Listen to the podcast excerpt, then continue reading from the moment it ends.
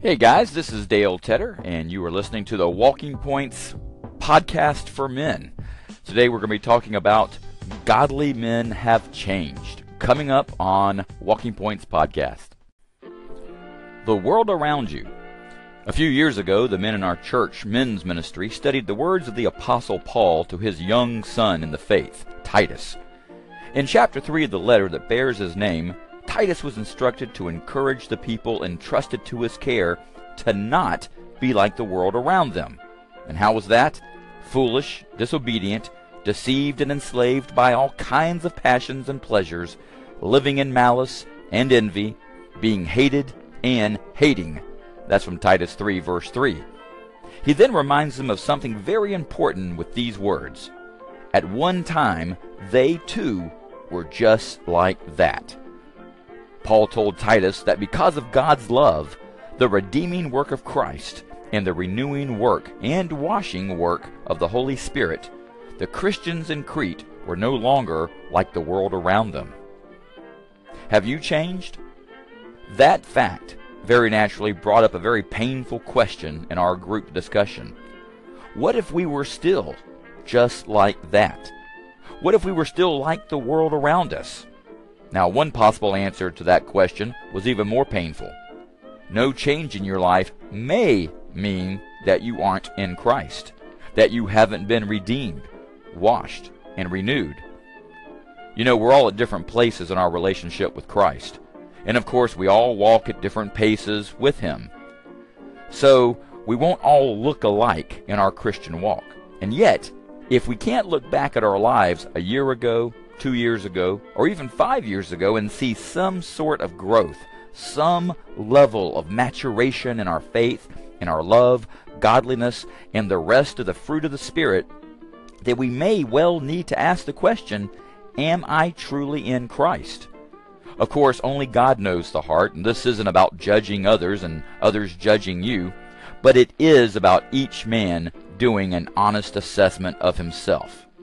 There's no getting around the fact that true faith in Christ will result in a changed life. We can't possibly remain the same. Facing the music. About eight months after I graduated from college, I went back to visit a few friends who were still there. I also returned to share with them the news that God had called me into ordained ministry, of all things, and I would be heading off to seminary soon. I was very excited, guys. I was also very nervous. Now you might ask, why were you nervous? Well, let me put it this way. I had not always lived a godly life while I was in college, and I knew it, and I knew my friends and fraternity brothers knew it. And so what happened when I gave them the, the great news? They all loved it. They all thought it was the best idea in the world, right? Well, my closest friends thought my news was great, and they wished me well. But the rest of the guys, the guys that I had always gone out partying with and all the rest, well, guys, they laughed me out of the room. And I tell you what, I absolutely deserved it. But I give glory to God, and I give glory to God alone that here I am, 28 years later, I can point to real change in my life. And as the old saying goes, while I'm not where I pray I will one day be in my faith, by God's grace, I'm not where I once was. I don't know if I was the chief of sinners way back then, but I was certainly competing for the title. That fact makes the following words from the Apostle Paul all the more precious to me. Paul says in 1 Timothy 1 15b and 16, he writes, Christ Jesus came into the world to save sinners, of whom I am the worst. But for that very reason I was shown mercy, so that in me, the worst of sinners, Christ Jesus might display his immense patience as an example for those who would believe in him and receive eternal life. If God could work in Paul's life, as well as my own, then he can work in any person's life. And I praise God for the truth and for the power of the gospel of Jesus Christ to change lives. So, guys, where are you? Where are you now compared to where you once were? Do too many of the descriptions in the New Testament of the unbelieving world still describe you? Maybe a little too much? Are you moving on to maturity with Christ? Are you training yourself for godliness day by day?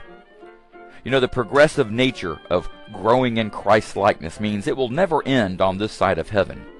But faithfulness to Christ does require we get started. We start with rebirth. We continue by growing in the grace and knowledge of the Lord Jesus Christ through the power of God's grace and Spirit. And so, guys, my questions for you today are these Are you moving forward? And have you started? Well, I hope I gave you something to think about, guys, as you think about how you're doing in your walk with Christ, whether you've started yet or whether you are well on your way. Either way, guys, the good news is this that God's grace is sufficient to help you along the way, to enable you to move forward in the direction with Him. If uh, this was interesting to you, if you enjoyed this today, I'm glad, and I'd love for you to check out my website at daletedder.com daletedder.com, where I have some more resources for you to help you grow in the grace and godliness that I talked about in this devotional podcast today. Anyway, I hope you have a great week walking with Christ, and I look forward to getting in touch with you next week. Have a great day.